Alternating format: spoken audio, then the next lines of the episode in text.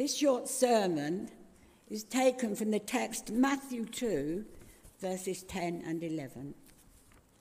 On the way, they, the wise men, saw the same star they had seen in the east. When they saw it, how happy they were! What joy was theirs!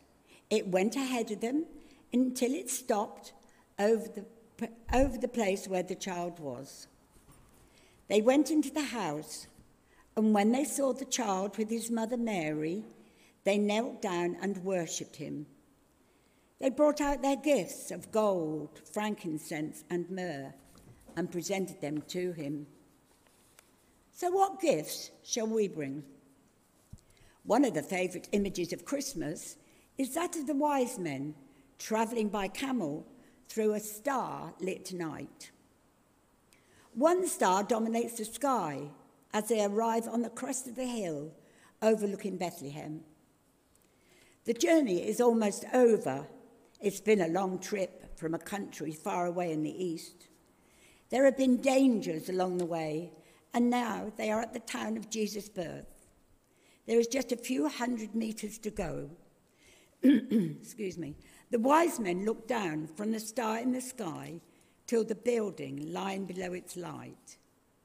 And this is where they find the newborn king of the Jews that they had read about in the scriptures. Excuse me, sorry. This picture of the wise men is a very popular one on Christmas cards and in our nativity scenes and Christmas plays. We place the wise men around the manger with the shepherds who have come to the stable to see the baby. I'm sure most of you are aware of the facts that these wise men don't really belong to the manger scene. They are a number of indications that suggest that they arrived quite some time after Jesus' birth in the stable. Jesus is no longer referred to as a baby, and the wise men found the family in a house. Some have suggested that Jesus may have been one to two years old because Herod had ordered the slaughter of all boys under two. Don't get me wrong, I don't have a problem with them being there with the shepherds in the stable. All we're doing is narrowing the actual time span events and incorporating Mary, Joseph, and baby Jesus, the shepherds and wise men, into some scene. I'm glad that the story of the wise men is told apart from actual celebrations of Christmas. When we focus on Jesus' birth, the choir of angels, and the shepherds. The arrival of the wise men has been traditionally part of Epiphany, which is normally celebrated on the 6th of January, which of course is 12 days after Christmas. There's, there's like many that, that, sorry, there are not many like that. What were their names? Where had they come from exactly? How far had they travelled following that star? We do know they studied the stars and were familiar with the Hebrew pictures, but Matthew didn't give us too many other details. One of the facts that Matthew does give us is that the wise men came with special gifts for the newborn king. The gospel writer tells us they went into the house, and when they saw the child with his mother Mary, they knelt down and worshipped him. They brought out their gifts of gold, frankincense, and myrrh and presented them to him. Gold, frankincense, and myrrh what strange gifts for a new baby. A woman commenting on these gifts suggested that these men weren't all that wise after all. If the Eastern visitor had been a wise woman, the baby would have received sensible gifts baby food, nappies, clothes to replace the swaddling bands, bunny rags, and even a proper baby's crib, not a useless bunch of gold and two bottles of perfume. Gold, frankincense, and myrrh.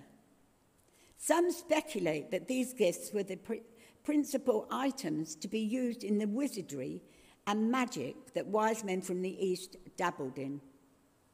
So, in giving the Christ child gold, frankincense, and myrrh, They were handing over their tools of trade. They were demonstrating that they were no longer pagan, dabblers in magic. They were letting go of the past because they had found a new guiding star, the Christ child. Others have reasoned that these gifts are symbols of who the baby was. God is a gift for, gold is a gift for kings. It represents power and wealth. This child, Jesus, is royal and kingly. Frankincense, because this baby is God come to earth. Myrrh was used in embalming the dead. It indicated this child's humanity and foreshadowed his suffering and death as Saviour for the world. These have been popular interpretations of the gifts that the wise men brought. But Matthew doesn't give us any explanation why they brought gold, frankincense, and myrrh. Matthew just simply gave us the facts. They knelt down and worshipped him. They brought out their gifts gold, frankincense, and myrrh and presented them to him. to us, these might seem rather useless gifts, but what do you give this child who is all powerful God, who controls the stars to such an extent that a particularly bright star westward stops over the place where Jesus and his parents were living? When the Lord of the universe reaches down from heaven and touches the earth, condescends in love to come to us in the flesh as one of us. A baby come to do battle with Herod and all evil in the world. What do you give? When we consider the, the greatness of the gifts we have been given in Christ, the wonder and majesty of it all, what can we give in return?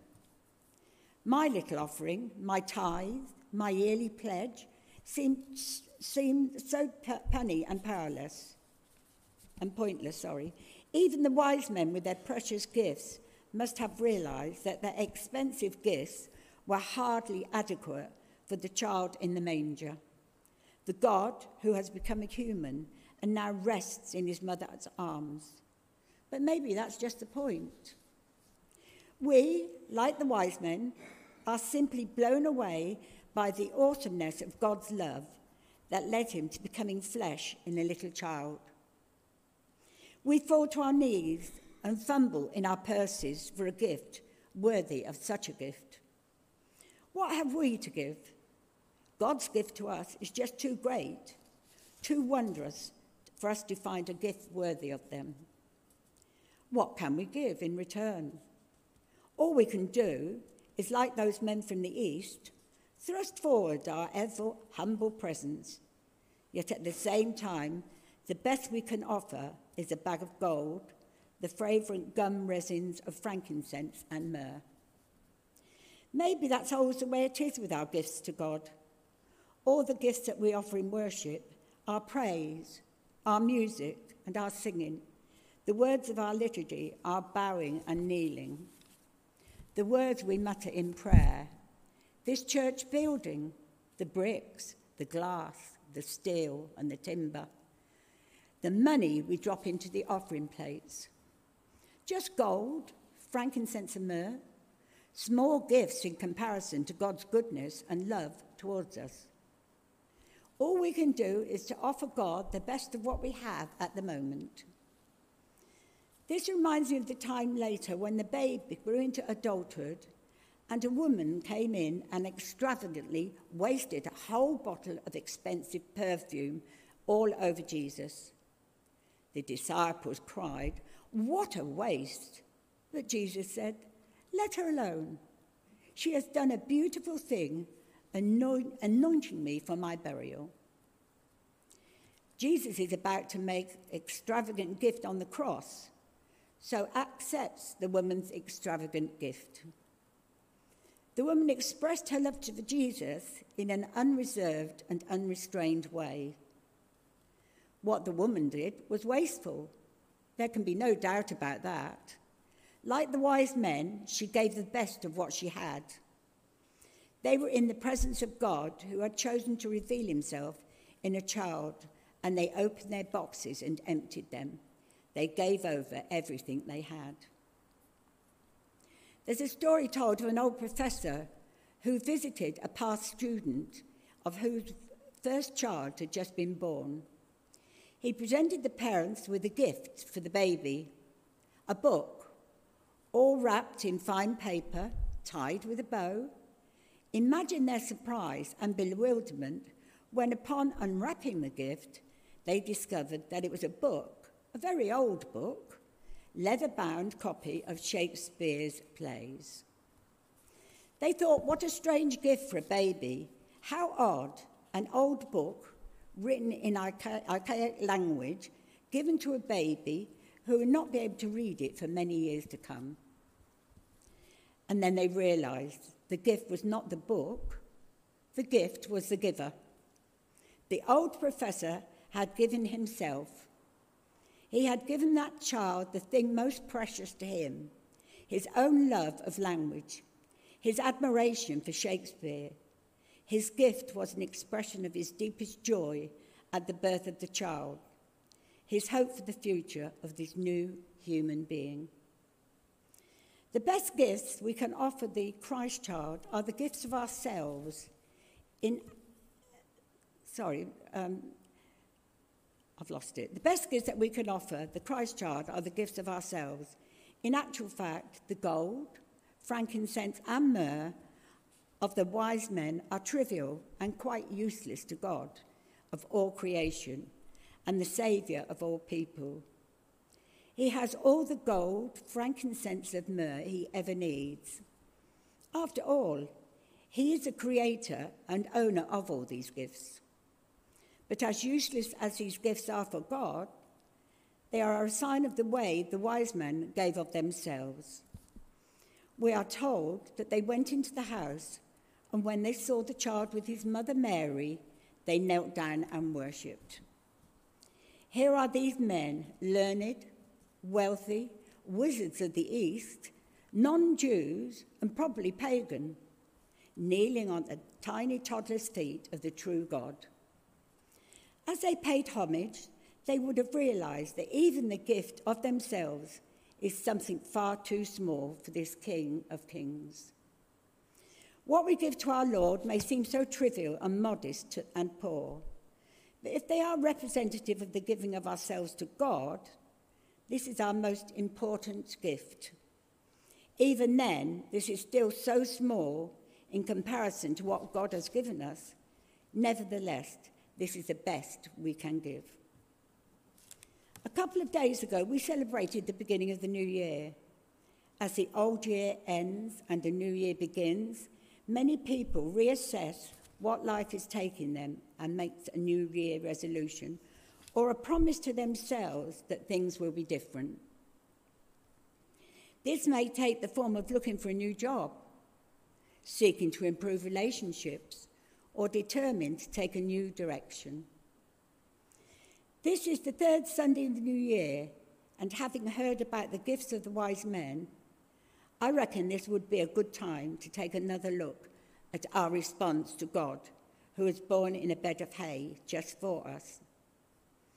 I'm not talking about money and what we give on the offering plate, though that's part of it. I'm asking, how well have we given ourselves to God uh, in response to this wonderful gift to us? How readily and regularly have we spent time with God in worship, in prayer, or reading His Word? How readily and regularly have we given ourselves and our time to someone who needs love and compassion. How readily have we shown that this King rules in our lives by letting him make a difference? When we are confused or lonely or devastated by what life has thrown up. How well have we used our gifts to do our work honestly and well? How readily have we given God, not second best, not what simply is good enough, but the best of what we have to offer. The wise men went home by another road. We too can walk a different road this year, a road where we can make the King of Kings the living, active centre of everything we are here to do. The challenge in front of each of us is to make each breathing moment a gift worth giving to the King. God gave himself to us because he loves us. May his love be reflected in our lives as we worship him with all that we have. That's our gold, frankincense, and our myrrh. Amen.